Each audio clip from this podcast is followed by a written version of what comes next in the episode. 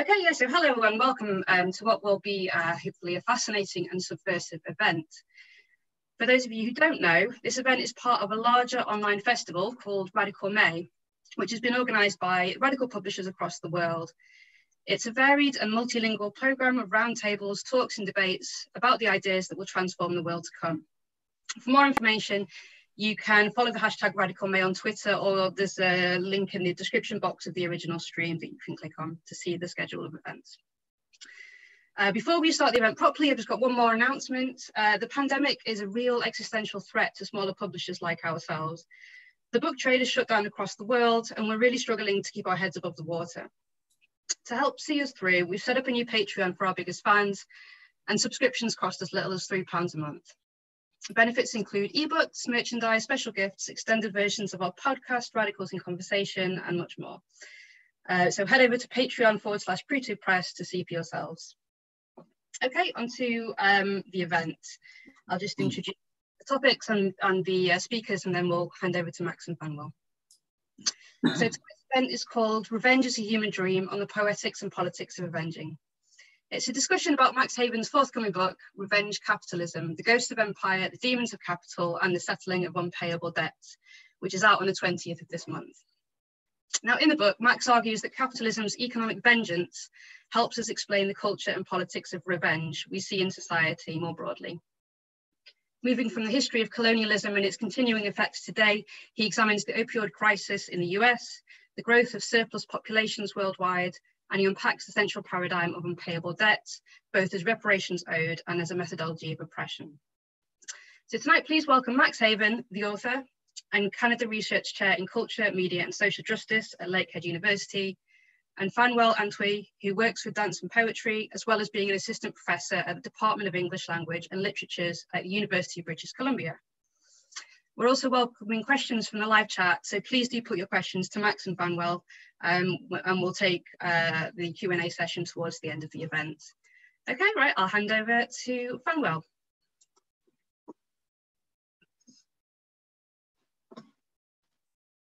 Oh, you're muted. Of course I'm muted. Of course I am. the technical issues continues. Uh, I will say thanks, Emily and Chris, for facilitating this conversation and for getting us rolling. Um, it's exciting to have this conversation with Max, and I think I'm going to begin by maybe telling a story. It's not an embarrassing story, but it's a story nonetheless of uh, how I know Max. We met in our grad school um, sometime in, two, in the early 2000s and we've been in conversation since then. And we did our grad, uh, grad work in our Department of English and Cultural Studies uh, in McMaster University. And um, I feel the need to say that we did our PhD in English and Cultural Studies because this book actually bears the mark of our training. Uh, and what I mean by that is that it bears the mark of cultural studies' commitment to have to, to take on an interdisciplinary approach uh, to bear on text, uh, to bear on objects, or to bear on ideas.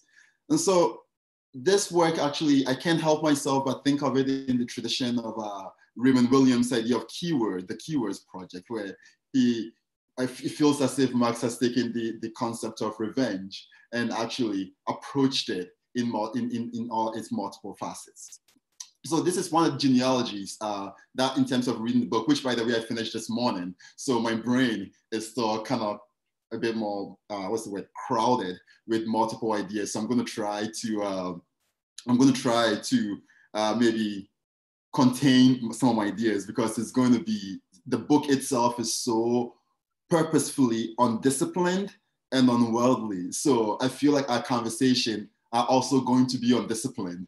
Uh, and also a bit all over the place uh, in, in, in, in, spirit of in spirit of the book. Um, having said that, Max, I'm going to begin in the mode of storytelling. I'm going to begin by reading the preface, the first paragraph of the preface, and maybe get you to tell us to begin the conversation. And this is how the preface begins. The genesis of this book is a story my father told me when I was still quite young about his own father who died before I was born and after whom I am named. It's about the first real fight they had. So here's a, here's a book uh, about revenge, and you begin by telling us that it's a book about it's, it's a book about story, and it's also a book about one between your grandparent, your grandfather, and your father. So can you maybe walk us through what is the role? The first question is like, what's the role of storytelling? Uh, mm. And, and what is this revolutionary potential of storytelling that you go on to talk about in this in, in this book? If you can begin there. Yeah. Yeah, thanks so much. And it's, it's so wonderful to, to be here and doing this with you. Um, and, and thank you for that. I thought maybe as I answer that question, I would just share a little bit the, the table of contents for the book, which we plan to do. Is, it possible to see it now on the screen for you?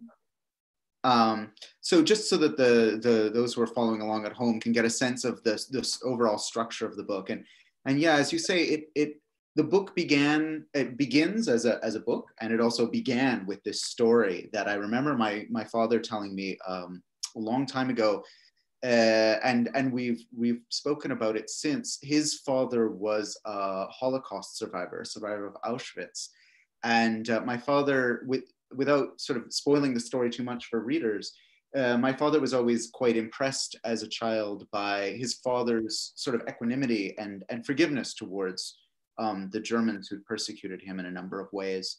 Um, but then uh, at the at the Six Days War in, in the late 1960s, when um, Israel rebuffed an attack from neighboring countries, his father, who'd never really had a very strong inclination towards political Zionism, uh, found himself cheering on uh, the Israeli troops uh, in this kind of triumphant military conquest and it really unsettled my father, I think, um, in, in a very profound way. And it made him think about revenge and his, his own father's desire for revenge, which cryptically found its way and its articulation in a kind of anti, anti-Arab racism uh, at that time and in a sort of desire for a kind of muscular uh, form of nationalism, um, belligerent nationalism.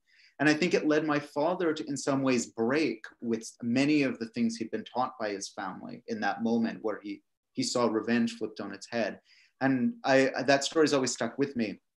Um, I think to some extent, I've, I've tried for many years over the last few books I've written and, and, and uh, thought about to try and tell a better story about capitalism uh, I'm trying to understand what capitalism does in all of its manifold complexity as a system that not only harnesses our time and our labor, but also in some ways our souls. Um, and you know, recently we've we have, for instance, uh, Franco Bifo Berardi speaking about the soul at work and the way that capitalism puts our innermost uh, dimensions uh, to work in the reproduction of its cycles of accumulation. But I think if we actually took an honest look at the, at the histories of empire, the histories of race and racism, at the history of other forms of oppression as they, as they entangle themselves with capitalism, maybe we realize that for a long time, capitalism has depended on giving us resources to tell a very bad story about who we are and who we are and what we could be. And so for me, the idea of approaching a book like this as and it is a book of theory, but as a book of revolutionary storytelling is about inviting myself to try and tell a better, more complex, more rich and more satisfying story about how we came to arrive at the place where we are.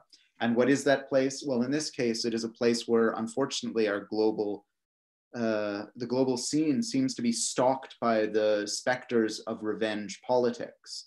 But for me in this book, I want to say if we want to have an honest an honest reckoning with and an honest uh, storytelling about where this revenge politics came the politics of the far right, the politics of neo fundamentalisms, the politics of resurgent and revanchist racism, then we need to tell a longer and more entangled story about how these things have been with us for a long time. Hearing you talk about this longer and entangled story about about who we are, get, I can't help but think of Sylvia Wynter's idea uh, of homo narrans. Uh, the idea that um, we become who we are as a species through storytelling. Uh, um, how is that?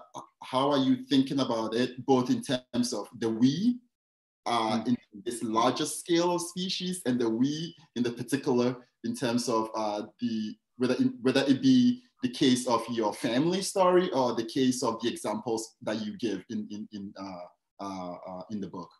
Mm-hmm, mm-hmm. I mean, Sylvia Wynter's work has been so profoundly transformative for me, and I discovered it very late uh, in my, you know, and quite recently.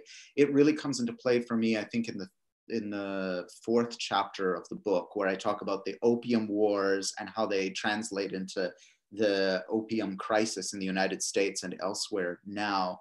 And I try and think through using her work the way that whiteness as a socially constructed category has a kind of narcotic quality. Um, I think that idea that she presents to us that we are not Homo economicus, we are not the money making, acquisitive, competitive animal that we have been instructed is the norm, but instead we're a storytelling species. And that our storytelling is not only a matter of culture, it's also a matter of how we literally transform our bodies and our chemistry, our, our neurochemistry uh, was really a, a profound revelation for me. I think what she points to is how powerful the story is in creating what she calls a referent we, with a, a dash between it, referent we, um, by which groups, dominant groups, designate who is desirable and selectable and who is abject and should be excluded. And so for me, I take from that, on the one hand, the incredible danger of ever using the pronoun we and yet at the same time i i from Wynter this incredible against all odds strange optimism that we need to account for ourselves and take responsibility for ourselves as the storytelling species and therefore call ourselves to a higher kind of we that might actually be able to encompass the incredible breadth of our experience without you know doing this terrible injustice and violence that so often you hear from sort of liberal mainstream commentators when they want to talk about all of humanity. And I'm, I'm, i guess I'm also hearing that this we is not a homogeneous we either. Mm-hmm. No, not at all. Not at all. I think it's a we, you know, to, to paraphrase the Zapatistas, it's a we in which all we's fit. Yes, the we's of nobodies almost. Mm-hmm. to put it in, in that way. Um, you you began by saying something about how you've you've you've you've sought to tell a better story about capitalism uh, in in your work, uh, and there's a way that the grammar of revenge that you are trying to articulate and the story of revenge that you are trying to articulate uh, demonstrates that. So let me ask you this question: Why add another adjective to the to to to capitalism? I mean, if if adjectives. Um, uh, so, what is it about capitalism that you are trying to modify for us when you add revenge to it, in that sense? Mm-hmm. Yeah. I think there's a long project ever since we've started to develop a language for discussing capitalism to add an adjective to make certain things clear. Um, COVID you know, capitalism, capitalism, pandemic capitalism. quite quite. And you know some of the some of the texts that were very influential to me in writing this were things like uh, racial capitalism or carceral capitalism or gore capitalism. Um, we've seen a number of books that have come out of the last few years that that use this method of adding an adjective to the beginning. And i think first and foremost i would say that like i i don't think it's a matter of you know one of those adjectives getting it right you know like oh this is the real capitalism. Because of course capitalism wears many masks and it wears different masks to different people. So, what to some of us may look like neoliberal capitalism or cognitive capitalism looks to others like gore capitalism, carceral capitalism, racial capitalism. And we need to be able to tell stories that are complex enough to allow us to take those different vantages at once. The particular vantage I wanted to take in this book was to um, in a certain way speak back to a certain tendency I saw emerging after sort of 2005, 2006, where there was a kind of surprise at the return of revenge politics or a surprise at anger as this major political uh, factor. A surprise at the success, for instance, of Donald Trump or the Brexit vote, Modi in India, Erdogan in Turkey, um, uh, and and you know these sort of far right revanchist movements elsewhere. And I wanted to say in in in taking up the revanchist politics, the kind of re- revengeful seemingly nihilistic um, uh, political rhetoric that those those politicians and their their supporters were using. I wanted to ask us to look again and say, no, that's not just politics. That's not just some woeful thing that happened and it came out of the blue and it interrupted the otherwise well flowing uh, nature of global capitalism and the progress of liberalism and democracy. Instead, actually, something in the very grammar of the system, this vengefulness that I'm trying to get at, um, now makes itself known in the field of politics. And that's neither an exclusively good or an exclusively bad thing. And so for me, adding the adjective is really about adding another lens or another um, another way to look at capitalism, but it's not the exclusive one. Okay. Uh, and in this lens that you are adding, what are you hoping it would do? So, no, yeah. yeah.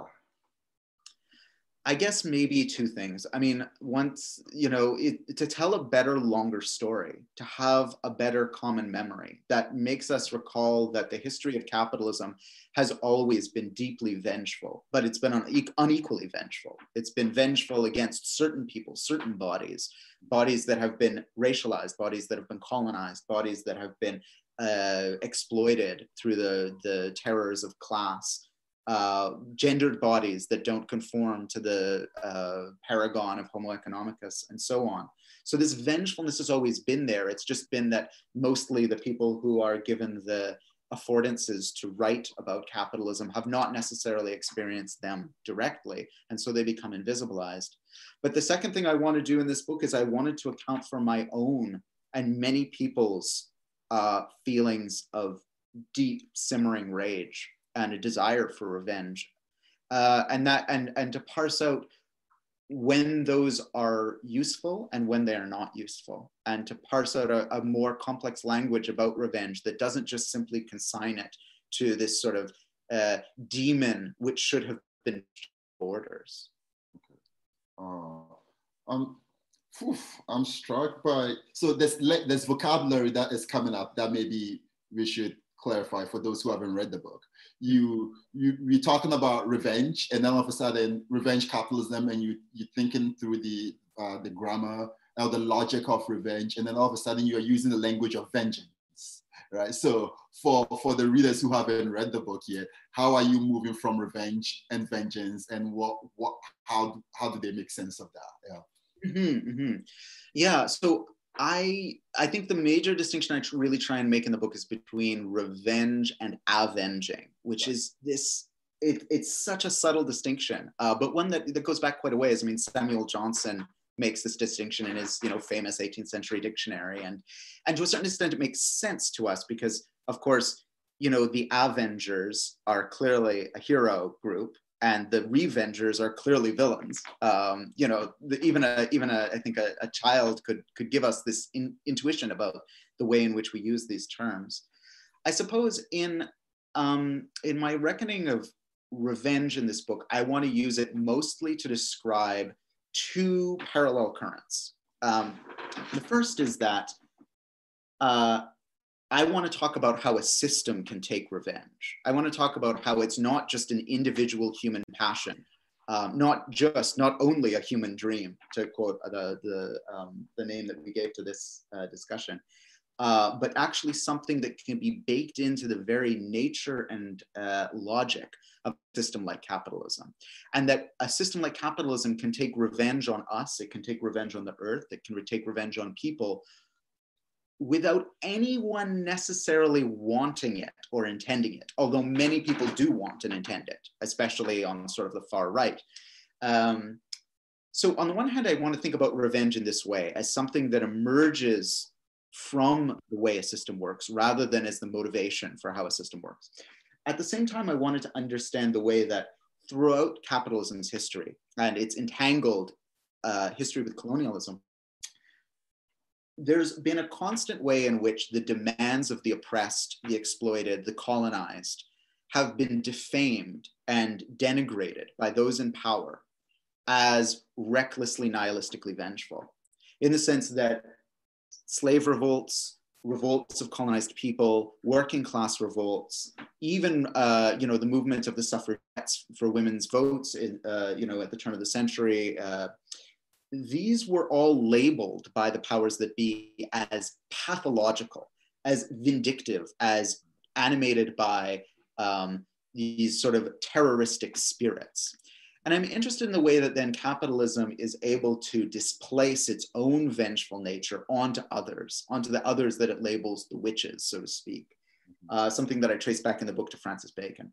Okay, this is the kind of two way movement of that I'm trying to understand.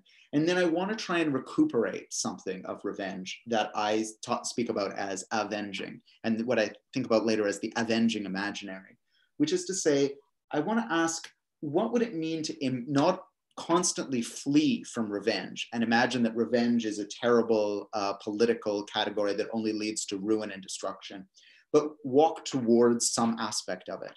And the notion of avenging that I try and develop in the book is one uh, that I see popping up throughout the history of capitalism in social movements, where people say, I want revenge, but I don't want revenge on this or that individual, especially. I want revenge on the system, and I want to have a vengeance that will mean that the system can no longer take revenge upon me and, and people that I care about. I want to have, I want to avenge the things that have been done to me, my ancestors, the people I love, uh, in a way that abolishes the power that caused the harm in the first place. Yeah.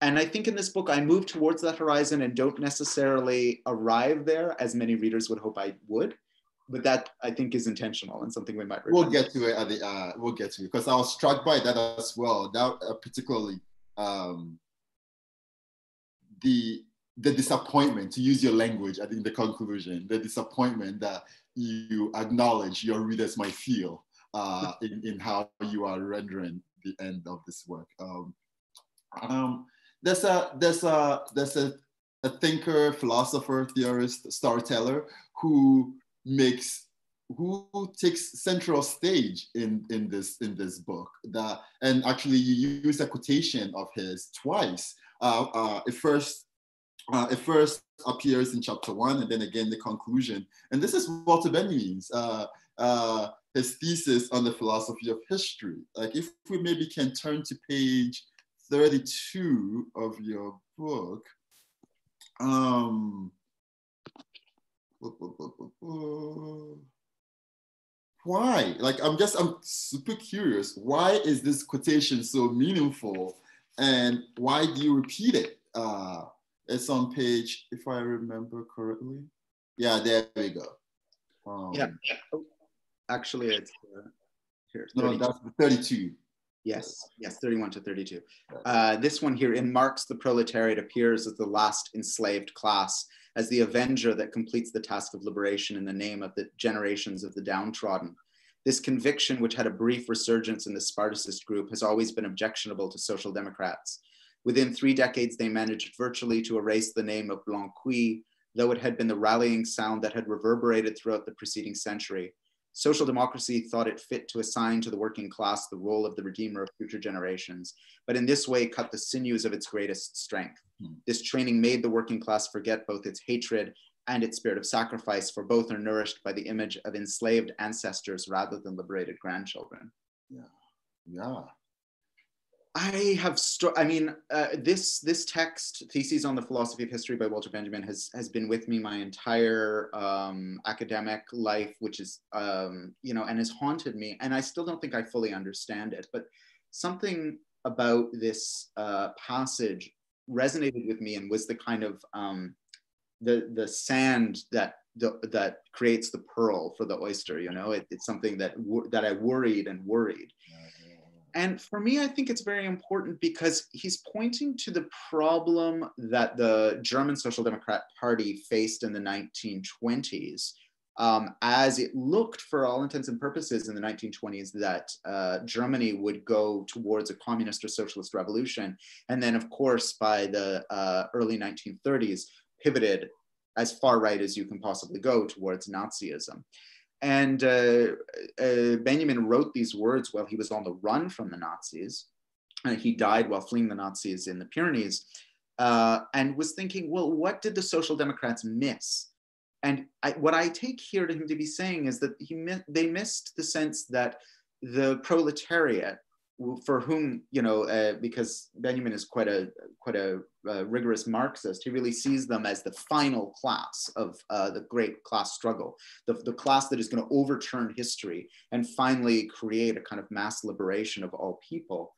Um, that this class is their their job is not simply to build a beautiful future only, but that part of building that beautiful future is this quest for what I term avenging, this mm. somehow answering the injustices of the past. And a bit later, um, in the same uh, text, Benjamin uh, says in a quotation that I use at the book's conclusion that um, there's a, the, to paraphrase, there's a, there's a debt that is owed by the present to the past.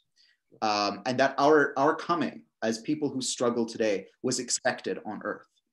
And that uh, we are called to avenge in some way the uh, struggles of those who came before us but were vanquished. And that that debt, he says, cannot be settled cheaply. Uh, and I, it's, I, it, I find it of great solace and uh, meditative value this many years in thinking about both uh, how to, how to think, how to theorize, and also what it means to be an activist in this moment. And the reason I think that this quotation is so important for me now is I feel that in the face of the rise of the far right, as we've seen it in the last few years, in the, in the face of a resurgence of racism and neo-colonial and neo-imperial feeling, there is a sense that the social democrats then, not today as then, are still fixated on this kind of forward together um, insistence on a kind of uh, uh, unquestionable positive affect of, of, of, of kind of an optimism. And I really want us to dwell more with the things that scare us because I think they're at work under the surface. And if we don't pay attention to them, things like revenge, um, they will easily be monopolized by others. Um, and I think this comes through again in the book's conclusion too, where I, I, turn also to the work of Audre Lorde and Bell Hooks, who who caution, uh, you know, other Black liberation and feminist activists uh, in the 1970s and 80s not to turn away from anger and not to turn away from vengefulness, uh, that there is something there to offer uh, that we can't do without, and that the kind of knee jerk pushing away of this, what in the book I call reconciliophilia, uh, maybe doesn't do us the service we think it does. And see, and Max, this is what confounds me about the book see, uh, on the one hand, you refer to revenge as this logic, right?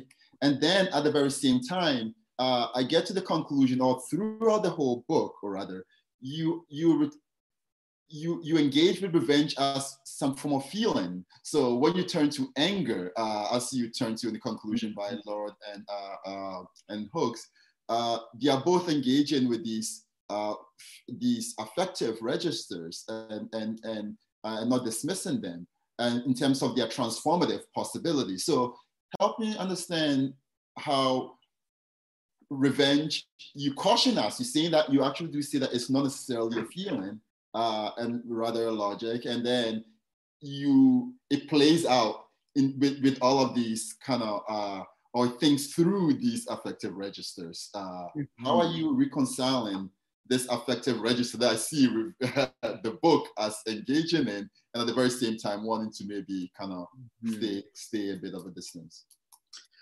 It's such an hard question because I think it strikes at something that you and I both struggle with in our work so much, which is how do you, at the one hand, um, account for the way that a category can be a social construction and at the same time hold fast to it.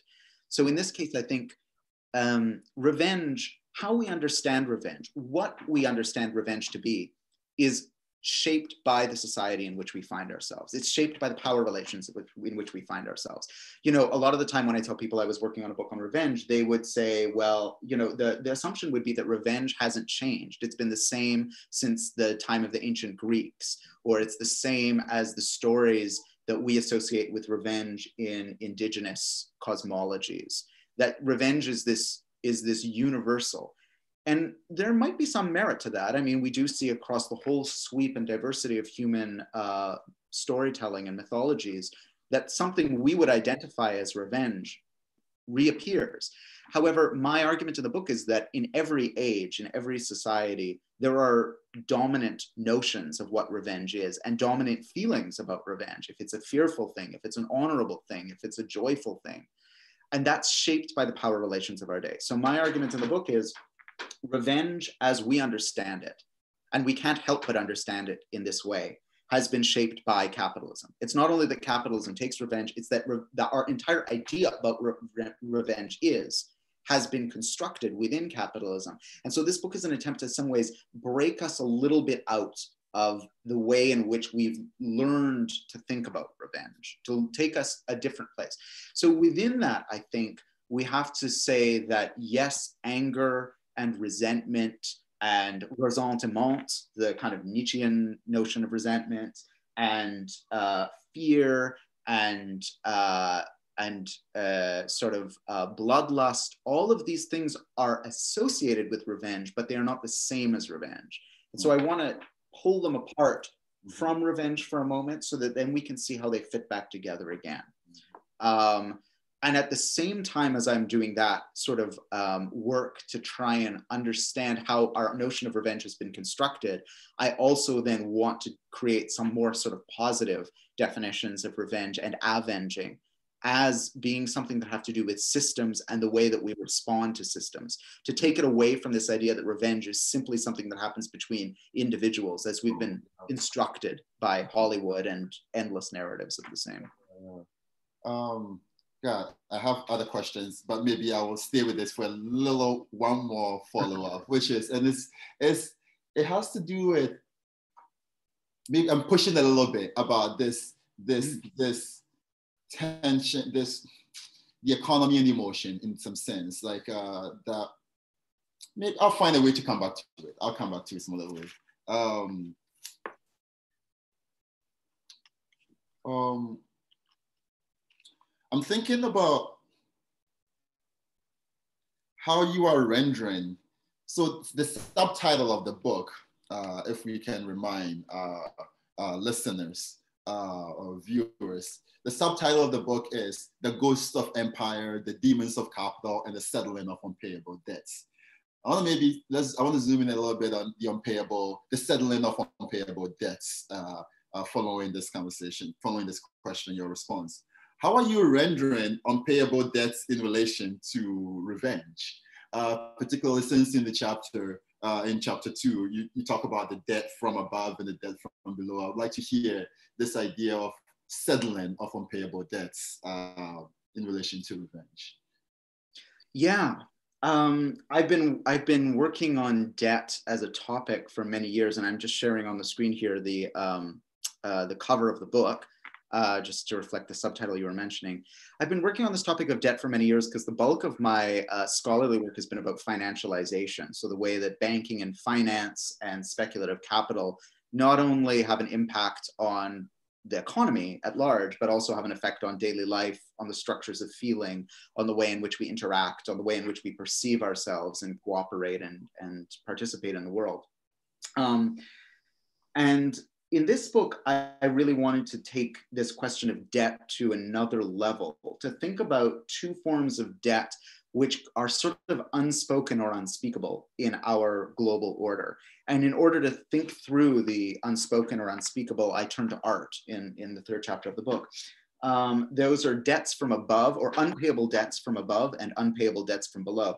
And very briefly, an unpayable debt from above is the kind of debt that's been forced on, for instance, Greece or on uh, Puerto Rico, or that was forced onto Haiti after its liberation, or that has really been used to uh, really uh, neo colonize most of the global south uh, in the in the wake of decolonization movements in the latter half of the 20th century, where debt and an unpayable debt, an unsurmountable debt, becomes a means to leverage a control over a whole population. But I'm also thinking about the unpayable debts that many of us owe. You know, the, there's a statistic that I quote in the book that, in fact, perhaps the majority of people in the United Kingdom, where I am right now, will actually die in debt. Yeah. They will not be able to repay their. And so, what does that even mean when you can't do that? Uh, when you can, when you are encumbered by a debt that constrains your life possibilities, that that essentially uh, exploits and extorts your labor that you're never going to crawl out of. And of course, uh, you know, someone like David Graeber has thought about this in a really profound way. Saidiya Hartman, whom I, who I, I whose work is very inspirational in that chapter, also talks about what it means to be under uh, not only a constant financial debt, but a constant moral debt that mm-hmm. keeps you in a kind of bondage. Uh, in her case, she's thinking about the condition of those enslaved people who, who, were, who became freed after the uh, American Civil War. So on the one hand, we have these unpayable debts from above that impinge and, and seem to then transcend any kind of rational uh, economic sense that the neoliberal order would claim to be uh, dominated by. At the same time, we have what I characterize as unpayable debts from below. And these are the debts that are owed to people and to groups that have been oppressed, exploited, uh, who have survived genocide, uh, but that the system cannot admit, accept, or uh, really even acknowledge. These would be the debts that are owed for reparation. Ah, we're here in London, and there's um, there's uh, people are clapping just outside for the NHS workers here. It's eight o'clock. Uh, so we we acknowledge the yeah the unpayable debt owed to uh, frontline healthcare workers right now in the pandemic. Um, these are debts that uh, you know when we think about reparations for slavery or uh, the, the restoration of land stolen from indigenous people, or the incredible violence done in the processes of colonialism. These unpayable debts from below cannot be acknowledged or admitted or repaid within the current order. And yet, demanding them is a kind of radical work and can inspire incredible forms of activism. and in both cases, I want to think through debt as a kind of revenge. If you have an unpayable debt from above imposed upon you, the debt, in a certain sense, in a structural and systemic way, without anyone intending it, is vengeful. It acts vengefully upon you, whether it's an individual or whole nation. And similarly, for those who are claiming unpayable debts from below, uh, those claiming of debts from the perspective of the powerful, from whom the debts are claimed, can only be interpreted by the powerful as vengeance. Mm-hmm. So when the claim for reparations comes, when the claim for the restoration of stolen lands comes, it becomes interpreted in the worldview of the powerful as a form of revenge, and therefore defamed and uh, and slandered as nihilistic and destructive and uh, you know against the entire fabric of civilization itself. No, that's super interesting. Um, I find the distinction. I find the distinction really um, as slippery as avenging and revenge in terms of how you're thinking through uh, death from below and death from above. To whom is that is one avenging and to, to whom is it revenge in that sense? Uh, uh, because that constitutes the imagination, right? The imaginary capacity and how one is interpreting, uh, interpreting the action. Um, which actually, I'll save that question as well. Let's go to, uh, um, there's, in, uh, in your third chapter, you, um, you introduce this idea of the hidden ledger. Uh, and um, working with James Scott, this, yeah, Scott's idea of the hidden transcripts. Uh, you introduce the idea, and you you you illustrate this hidden ledger uh, through three stories of proletarian uh, vengeance against money. I'm actually would like to hear, having, I would like to hear you talk a little bit about how this hidden ledger becomes an act of resistance or a mode of almost pushing back against uh, this uh, this vengeful or this structural violence that is enacted through through money. Um,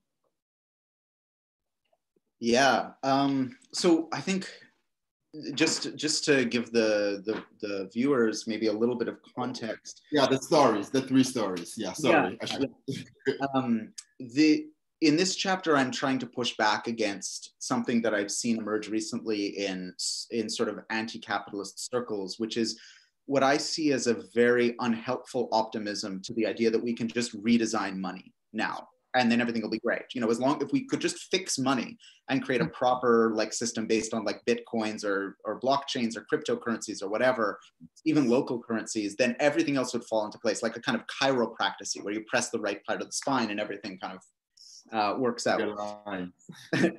exactly, exactly. And I wanted to note a, a, bit of skepticism toward this and also steal back something that gets talked about in many circles of financial innovation. And I, I guess I wanted to ask this question well, what would financial innovation look like from the perspective of those who had always been ex- not only excluded from money, but actually like deeply oppressed and exploited by money? And to do that, I pick up this notion of the hidden ledger, which takes from James C. Scott's notion of the hidden transcript, which in a nutshell is that like most historians, because they're just relying on the writings of the rich and powerful, we never actually get a very good view of what oppressed and exploited people are thinking. And of course, in the worldview and the historians of the rich and powerful, they just say, oh, you know, the people love the king and they just love the boss and these enslaved people are happy and these colonized people, they just love what's going on. I mean, but for Scott, there's a hidden transcript that exists, and we need to be attentive to what people are actually saying and what they're actually thinking. And I, I transmute this to talk about the hidden ledger, to think about the ledger books of empire, the, the accounting, and maybe there's a hidden accounting underneath. And so this ties into the kind of revolutionary storytelling I'm trying to approach in the book. And so I tell these sort of three stories that I, I found fascinating over the years.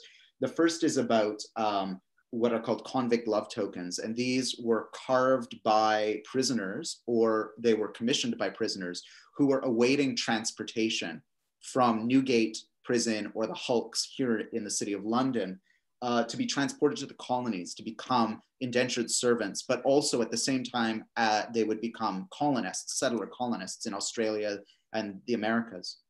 Um, and they would carve these, they would take a king's uh, uh, coin and efface the king's image and the, the iconography on the coin, and then carve their own messages to their loved ones in the coin as something to leave behind because most of them would either die on the voyage or die in the hard labor of the colonies or never be able to accumulate enough money to return.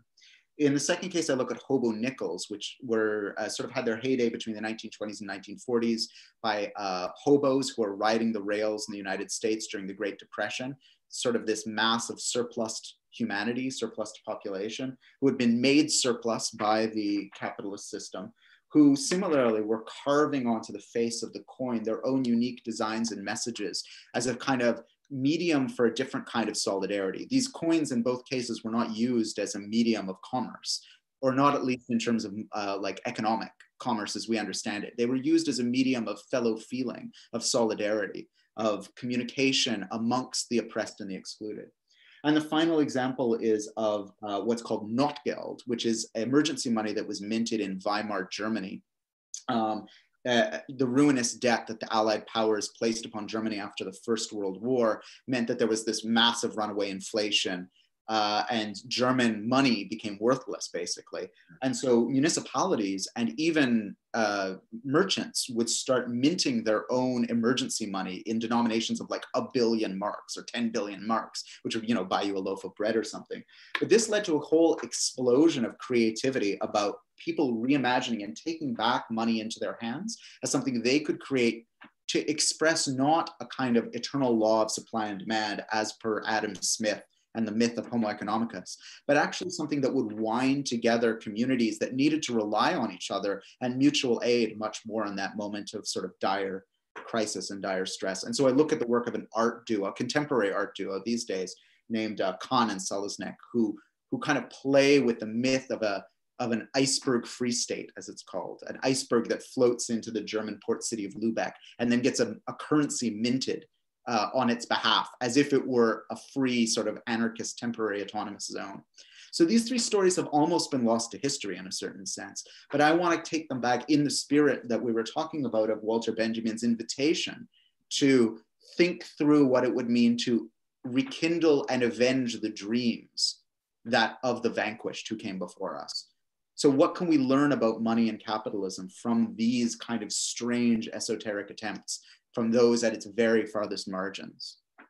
And I think what what I in so there's what we can learn from them uh, uh, in terms of our practices now, but also what we can learn about them in their moment of circulation. So what I find fascinating about them is that whether it be the uh, the convict love tokens or the hobo is that those were public transcripts uh, to kind of use uh, Scott's language in, the, in that book. They were themselves circulated, and yet at the very same time, they were actually purpose. They were being repurposed for something else. So it's not. It's not. It's not. Um, there's modes of deception uh, that that it's our work here that I'm seeing you wanting to think about deception here. Again, in the mode of affect, not as a not as a positive or a negative, but in terms of what is being done, what is being mobilized for, uh, uh, what's the what is what's the cultural work that this decept, deceptive act is doing. Um, in that sense, and that's one thing I'm finding really quite excited in terms of how, how you turn to these stories. And mm-hmm. they are also in this case, they are stories. Like this is what I find fascinating because the more that you write it, you said, oh, it's been said.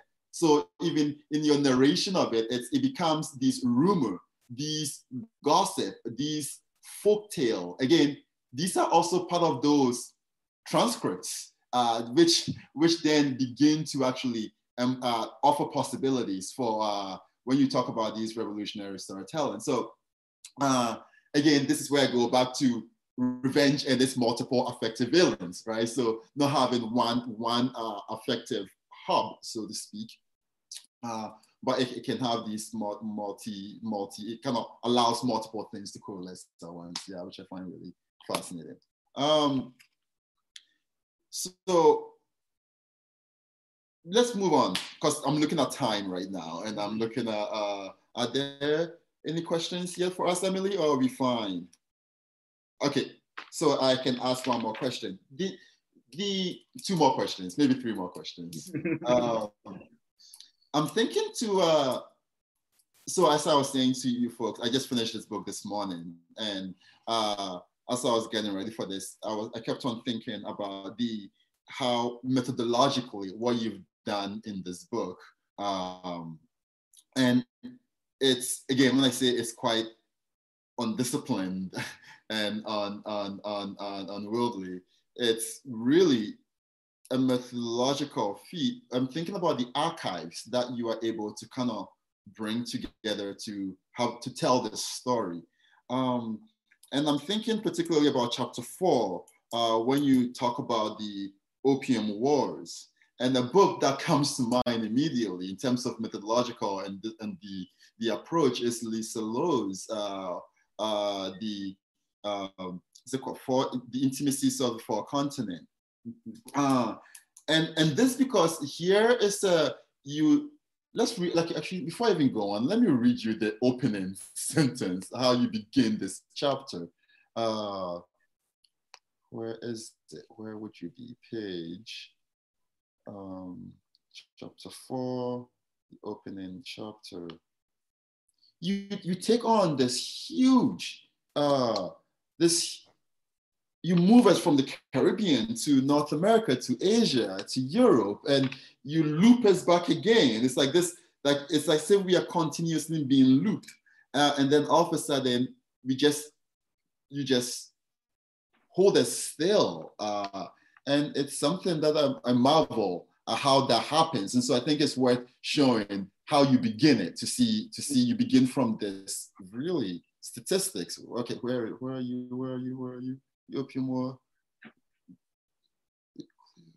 Are you thinking about the statistic about uh, yes, opioid? That's right. That's right. Yes, yes. That's right. Um, Page 120. 120, okay.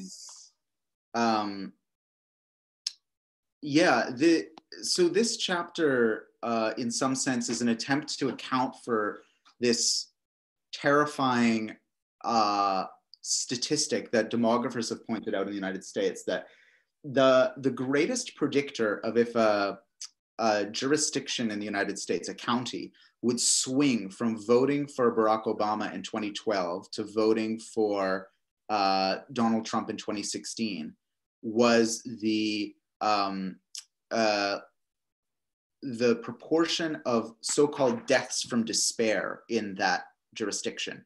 So deaths from despair include deaths from alcoholism, suicide, and very importantly, uh, opioid overdose. And here, for those outside of the United States who are maybe less familiar with this, the United States is right now, and for the last 10 years, has been embroiled in a totally catastrophic prescription opioid uh, nightmare, where a huge percentage of the American population uh, became addicted to um, opioids that are more powerful than uh, street heroin, uh, that were basically pushed on them by doctors. Uh, that were in turn under a huge amount of pressure from pharmaceutical companies that had essentially gamed the um, the medical data to make it appear that these drugs were not addictive, when in fact, of course, they were extremely addictive. Um, this correlation between, on the one hand, deaths from despair and opioid overdoses, and the what I'm terming revenge politics, the revenge politics of Donald Trump, I think on the one hand seems very intuitive to us. Um, and we have heard a great deal about the uh, the anger of the so-called white working class in the United States and how they were disenfranchised and forgotten.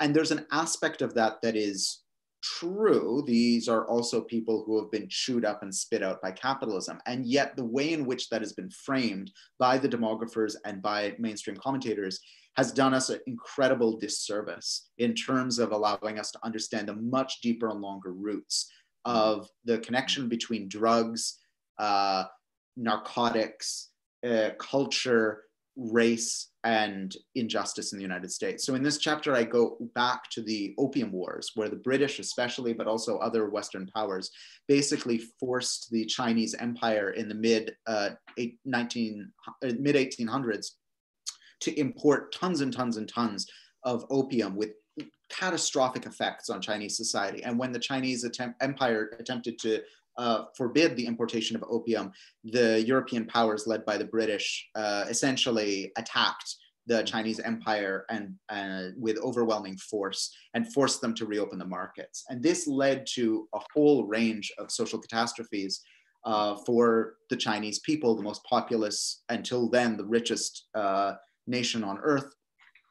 Uh, but also with many resonances that travel down to us, uh, because while on the one hand, the loot, as they called it, that flowed into uh, the United States and the UK and France from China during these years went on to help build those massive empires. Uh, it also really contributed to the building of a kind of white supremacist worldview that then that sort of inscribed or conscripted the working class to a kind of fellow feeling or fidelity with empire um, such that they saw that their fate was more bound up with the, their class enemies within the empire than with all of the other people around the world that the empire was exploiting. And not only from this moment, but from before it, but in this moment, I think is, is emblematic, we begin to see a real connection between, on the one hand, the kind of displacement of responsibility for drug epidemics onto racialized people so in the 19th century in the United States and in England, Chinese people or people presumed to be of Chinese origin were blamed for the opium that was coming into these countries, even though, of course, it was the empires themselves that were producing the massive opium trade. We also begin to see the association of drugs with, uh, in the United States especially, with people of Latin American origin and the displacement of social antagonisms within capitalism onto racialized people as outsiders and threats. But we also begin to see what I think about in this chapter as the narcotic quality of whiteness itself. And I mean that in two ways. On the one hand, whiteness as a social construct. We're not talking about the particular phenotypical characteristics of people who are today considered white. We're talking about whiteness as a social construct that is historically situated and built and rebuilt in the relations of power as, uh, as an abstraction that becomes real. That notion of whiteness then encourages those people who can access whiteness, who are considered white, to forget in some way and desensitize themselves to the suffering of others who are considered to be non white. And so it has this anesthetic effect. It dulls our sensitivity. It makes us not care, not feel for others. Uh, and likewise, however, as capitalism's contradictions grow, as they have in the last 20 years over the span of the opioid epidemic in the United States, the drug of whiteness, if we can frame it that way, becomes less and less effective because it no longer delivers the same kind of material securities it was once imagined to be able to deliver. And so whiteness gets more and more violent, as so often tragically happens with those who are addicted, especially to opium related drugs, when uh, those drugs are deprived in the sort of horrific effects uh, that that drug uh, portends.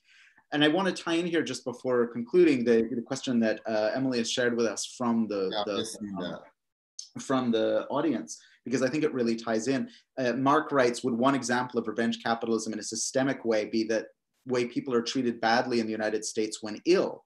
In that, if you wish to receive care, you must have insurance if so what other real examples can you give us and i think that is a great example it's precisely you know the society has the capacity to care for you the resources exist it's simply a matter that those resources are being redirected towards the wealthy and your deprivation of care becomes a form by which the system takes a kind of revenge, though no one necessarily intends it. There's no evil mastermind out there who says, I want revenge on you because you're poor, etc.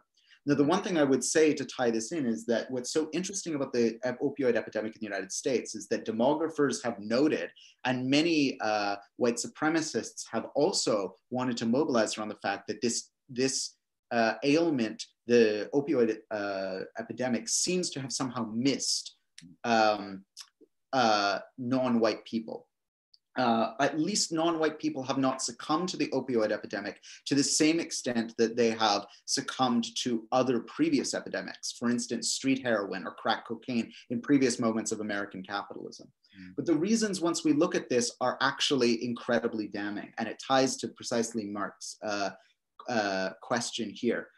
Black people, especially in the United States, when they would go to doctors, would be prescribed pain medication at a far lower rate because doctors, though they were none of them perhaps explicitly white supremacists or racists, in spite of that, there was a cultural understanding among doctors that Black people felt less pain and that they could endure higher rates of pain. And therefore, Black people were denied prescriptions for these pain medications at a much higher rate than white people were. And similarly, Black people in the United States tended not always, but tended to live in neighborhoods that had much less access to pharmaceutical uh, care, much less access to pharmacies that would stock these drugs. And so they were, in a weird way, demographically speaking, spared the kind of devastating effect that the opioid epidemic has had on white communities, with the proviso that still hundreds of thousands of Black people and people of color in the United States are suffering from opioid dependencies that are were caused by the drug pushers at the of the corporate ladder.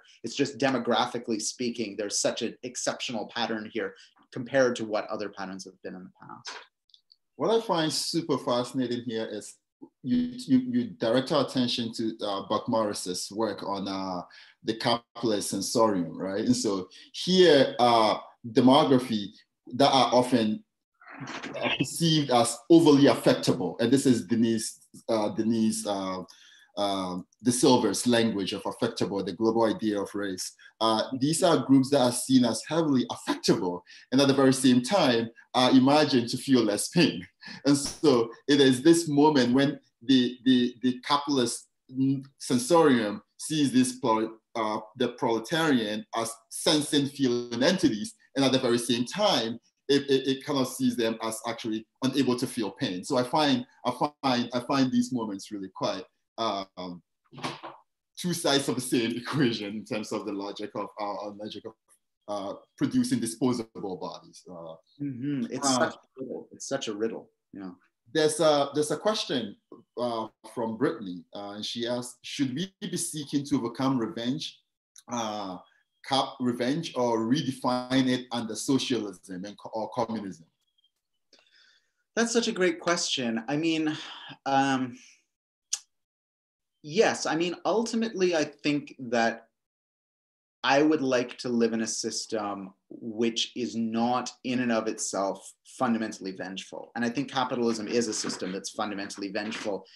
Uh, but a lot rests in what you define as the definition. I mean, I think most like as, as I've mentioned before, I think the socialist and communist dream, whether they've been articulated in the kind of conventions of Western uh, and, and uh, sort of Eurocentric Marxism, or whether they've been articulated in the kind of global South forms of Marxism, um, have been understood by capitalists and those who benefit from capitalism as recklessly vengeful. That you know this is this is the uh, lazy and entitled poor demanding their revenge on the on the hardworking rich.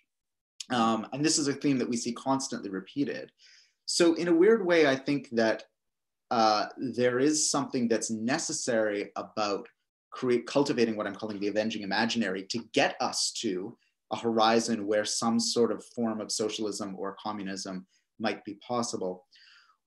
What would revenge look like after Uh, some sort of revolutionary change? I don't know. I mean, I think in a weird way, my book is not so useful in, in towards that question, for which I can only say it'll have to be in a future book. And the reason is this it's not because I think that there will be no revenge after some perfect revolution and we're all happy and we just go around and there'll be no more heartbreak and everything will be great. Would that that were true.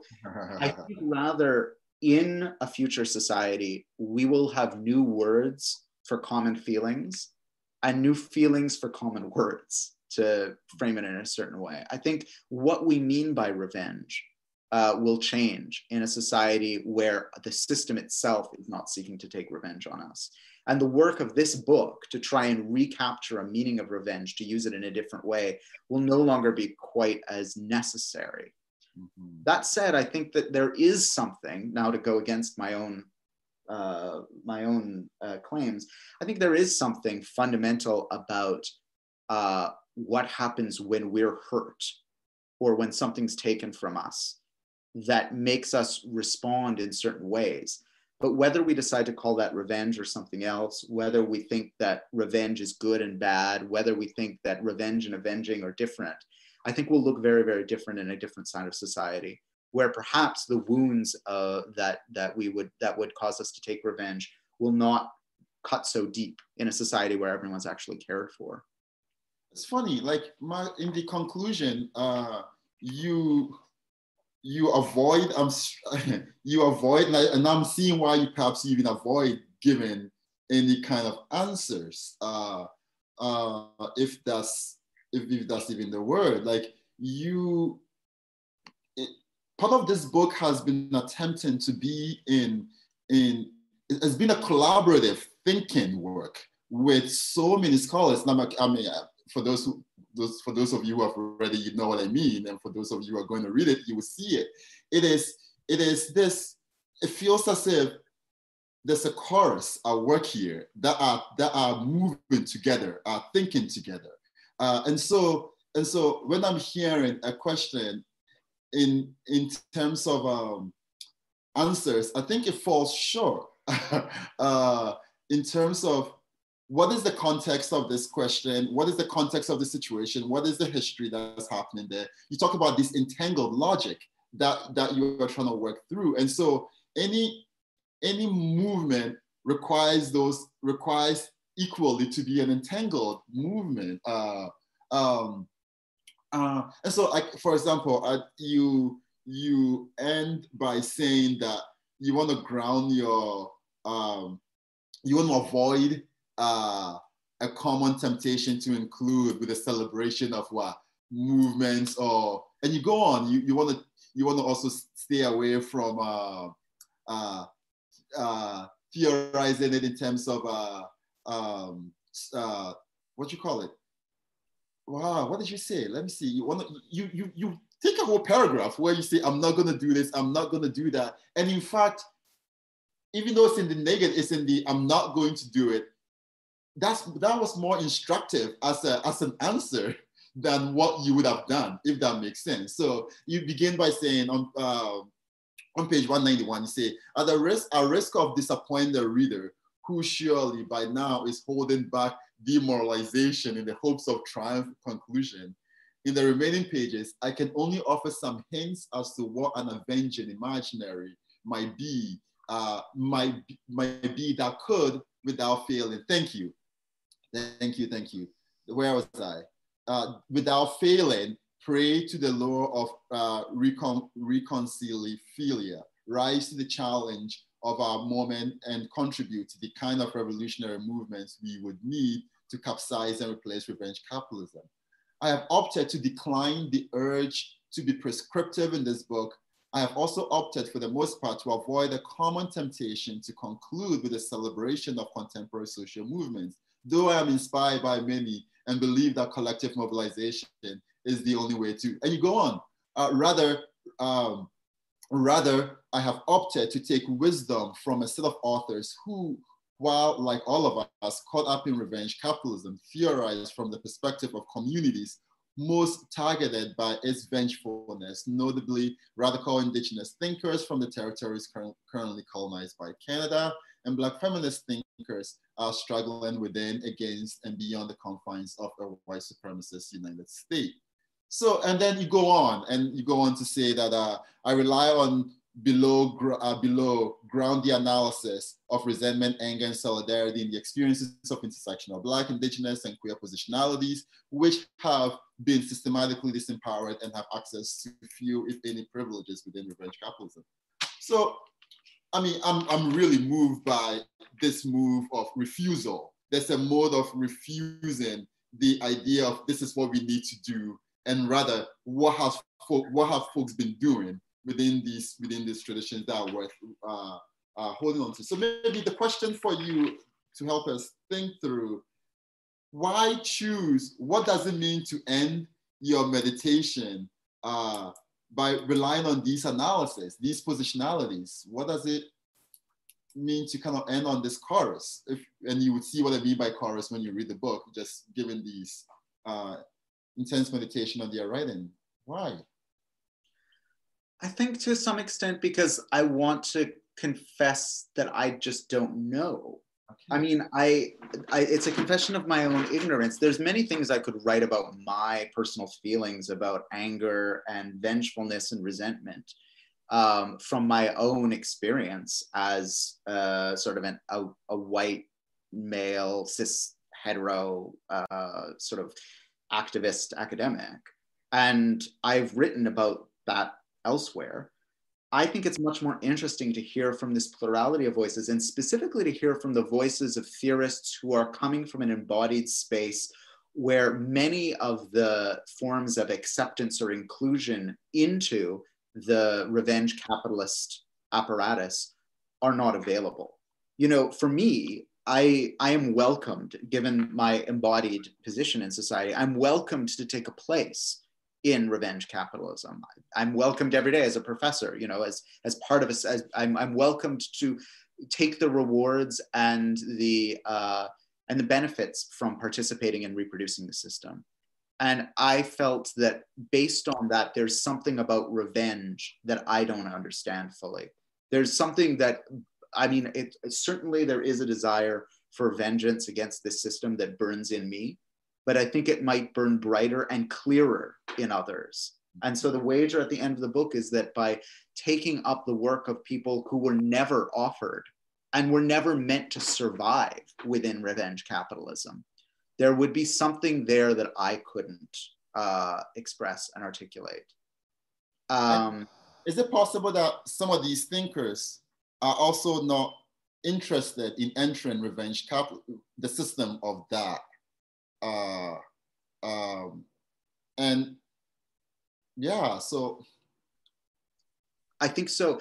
And I think all of the thinkers are also people who look revenge in the face and then make a very strategic choice about how to engage exactly. it. Exactly. Yes. Um, because you know, in the, in the section there with with Bell Hooks, she speaks about the danger of approaching vengefulness that she learned very young uh, as a very young person growing up in the US South that the that vengeance and blackness was a, a, recipe for for murder. I mean you would you would be killed if if white people in the south suspected you of even having vengeance in mind. And so there's a way that the vengeance turned inwards and that's something that i just think that you know i mean I, I talk quite openly at the beginning of the book about my own family experience and history but it's something that i think i wouldn't necessarily understand so I think turning to these authors who have this experience, this complex experience of the politics of vengeance, then allows me to end the book with an opening rather than a closing. Uh, how could it? There's a question here, so maybe I should read run out of time. Uh, how did you decide? This is from Sasha. How did you decide what to keep in and what to leave out? How did you sharpen the lens uh, on revenge capitalism, especially given that there's, it's an expensive, your, your view on revenge is expensive here? Um, it, it was like a trance. I don't know. Um, I think uh, there was a whole chapter that got cut, unfortunately, which will come out in some other form about the history of palm oil and the way in which mm-hmm. empires are lubricated and greased, literally and figuratively. And it was about uh, that I, I, I, I, regret not being able to include. I had long sections that critique the work of Quentin Tarantino. I had, there are sections that we didn't get a chance to talk about today are uh, sort of cultural studies that range from Shakespeare to Herman Melville to uh, oh. Khloe Kardashian um, that that did get included. To Snapchat, which I'm so uh, your chapter on Snapchat. Like I think this is what I mean by the expensive nature of this, the object of analysis. Like, you, there's a way that you even palm oil, which we didn't get here, but there's you is begging me to ask a question about the mediums and the circulation of these texts and the writing. There's something there that is begging me to. So what does it mean? How do you, how does palm oil, palm nut particularly circulates? Uh, how does Snapchat, how do, how does these, Shakespeare, I think he began by writing on a, what, uh, uh, the Merchant of Venice, and then we moved to, uh, we moved And then we move to Titus and.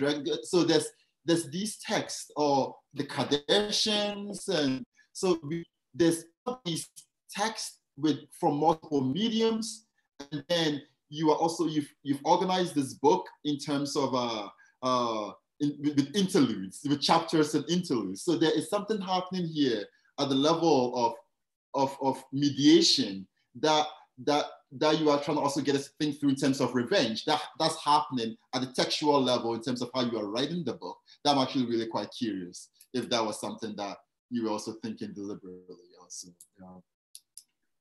I don't know if I can claim. I wish I could claim that there was some master plan or some master narrative. I I suppose I the way I set out to write a book is like this: is I pick the topic and I, you hold fast to it and you see where it takes you. And then eventually you start seeing it in many many places because i think the nature of capitalism today is such that uh, it is a it is a totalizing system. It is it, it really does dominate or at least infiltrate and and shape so many aspects of our lives and and our reality especially when you consider its full entanglements with colonialism and empire as well, that you will find its traces anywhere. And so for me, it's like a kind of um, it's a kind of forensic exercise uh, when you're looking for a serial killer who's also the government and also the money. You know, like it, it's it's everywhere and nowhere. And so you need to, I feel, have a kind of enthusiasm to try and see its traces in many places and then be able to kind of weave together a story about it. And again, it comes back to that notion of, of storytelling and what, you know, I mean, Wynter, uh, to return to her work, has this incredible provocation for us, which is to take responsibility for being human in a completely different way than we've ever done before. You know, we've been told to be human in only the way that we seek to emulate Homo economicus. Exactly. And she tells us, no, there's something else there there's a different way of telling a story about who we are and what we are and what we could be together and what we could be apart. And to some weird extent, I, I feel so haunted by that, that challenge. And I think it's this in, in some way across the gulf of space and time, that that challenge she gives us rhymes with the challenge that Walter Benjamin gave us. And that is a debt that has, cannot be settled cheaply in some way Yeah, no. Huh. Um, huh. Hmm. it's funny when we fought, when we began, I was thinking about. Uh, I wished I wished I'd finished the book maybe yesterday, so that I could actually have gone back and reread Benjamin's The Storyteller. Uh, you know, because I was really I was fascinated to think of reread that in relation to what uh, Sylvia Wynter's, uh, the idea of the homo narrans. I want to think about those two together, given your your interest with uh, uh, uh, with Benjamin in this book. I really would love to have thought those two together. But um, um, you got me thinking now about yeah. Oh, we have we have we have those conversations to have. Ah, okay. Yes.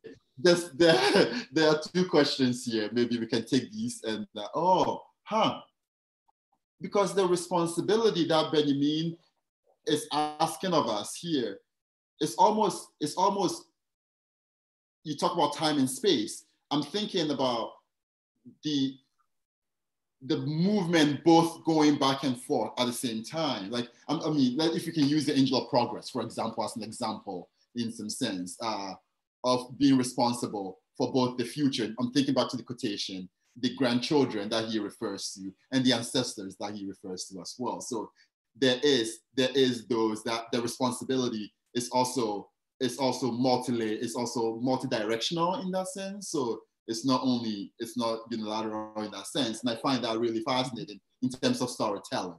Uh, yeah. In terms of the accountability and responsibility in that sense, I, that's one thing I'm thinking about, and that would necessarily uh, necessarily require a different mode of narration in that sense. Uh, uh, anyways, I, I need to return to it and we need to have this conversation.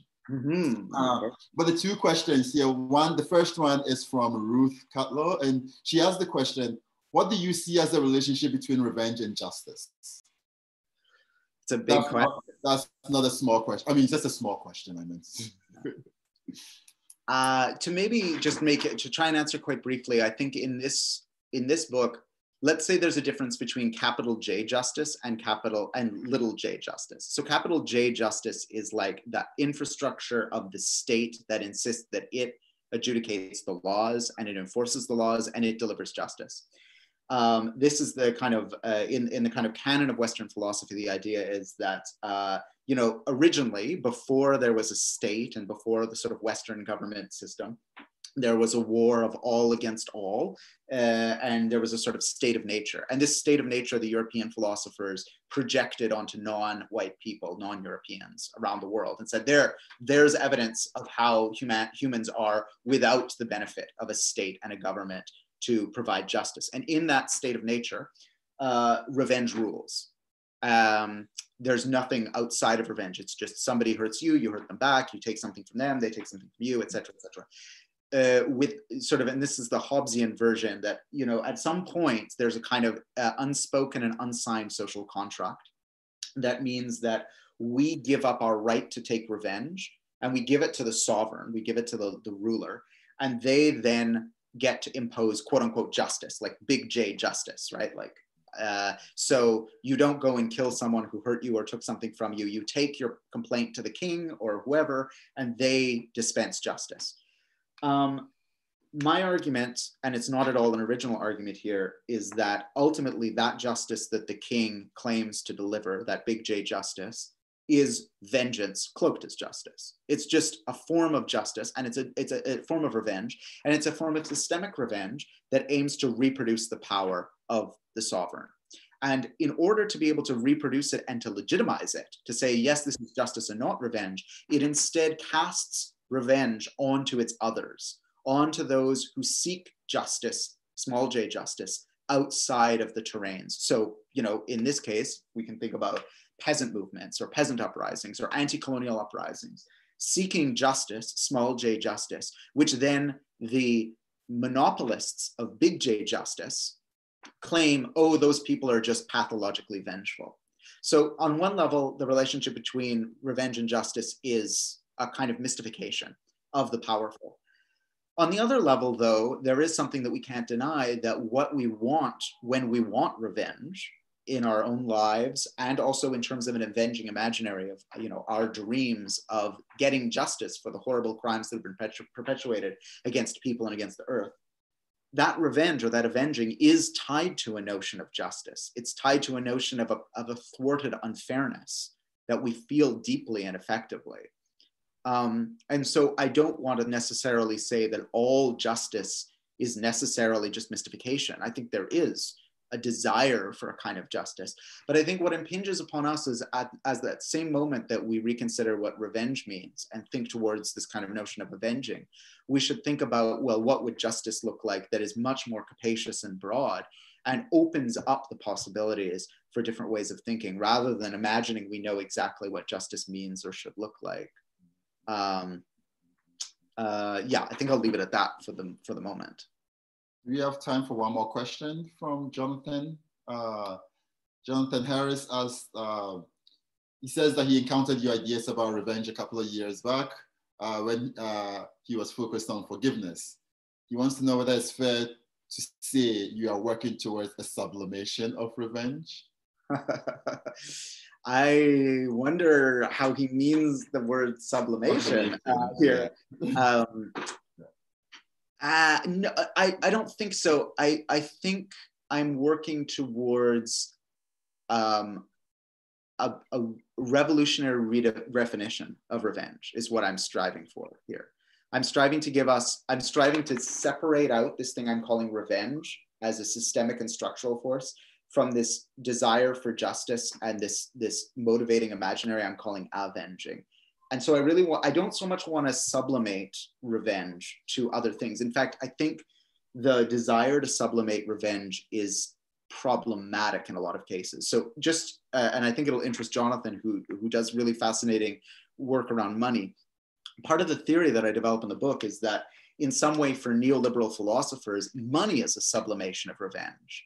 So not to get too thick in the deep in the weeds, at a certain point, their, their theory is that neoliberal economies where all of society is opened up to, to money and everything is determined by supply and demand, and where there's no longer any overarching sovereign, when we no longer have a state, essentially, we just have markets, then revenge will be conquered because we can sublimate our vengeful instincts and desires into competitive market behavior, and that will benefit everyone.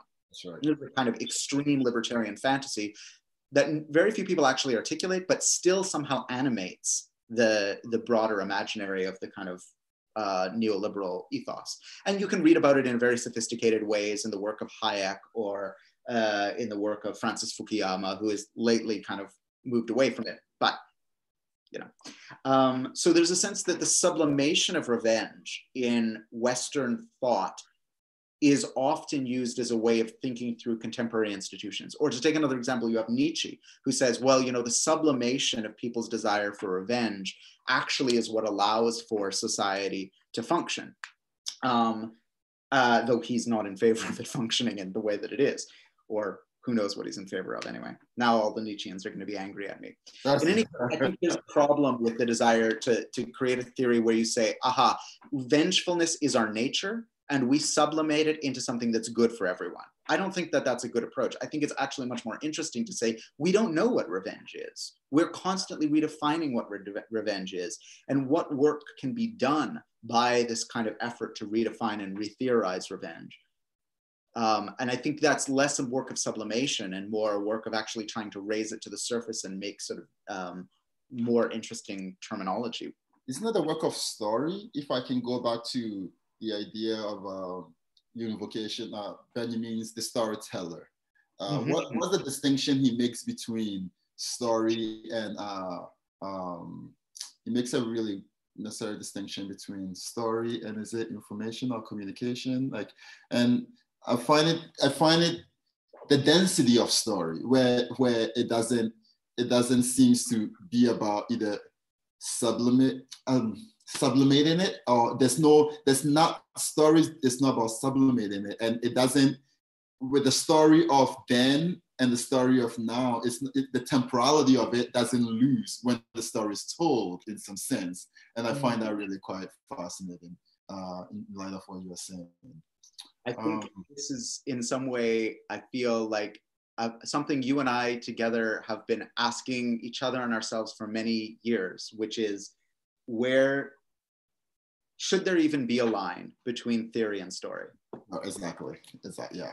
No, no. And I think that's what I one things I enjoyed very much about this book is that is the writing of it, uh, where it's the mode of how you engage with these theorists, how you wrote about their work was as if you were telling someone about them and not trying. So you were you were telling a story. You were te- you were yeah, it was a telling and not a theorizing. And if that even makes any this, the distinction makes any sense at all, but you you engage them in a mode of storytelling in a narrative. So uh, um, which which which which was exciting to see how you were citing them too.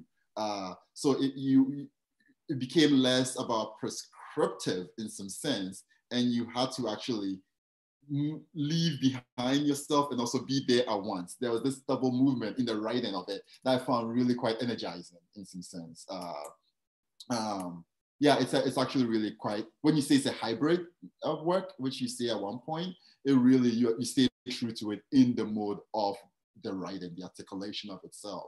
Um, and so, yeah, I'm excited about that. You, you are moving to that place of, of, I think, what we've been all struggling to figure out how to how to merge and not not this creative nonfiction, but actually how to how to write, how to write something that we know in a mode that would actually make a difference in some sense. And so thank you for that. Yeah. Thank you.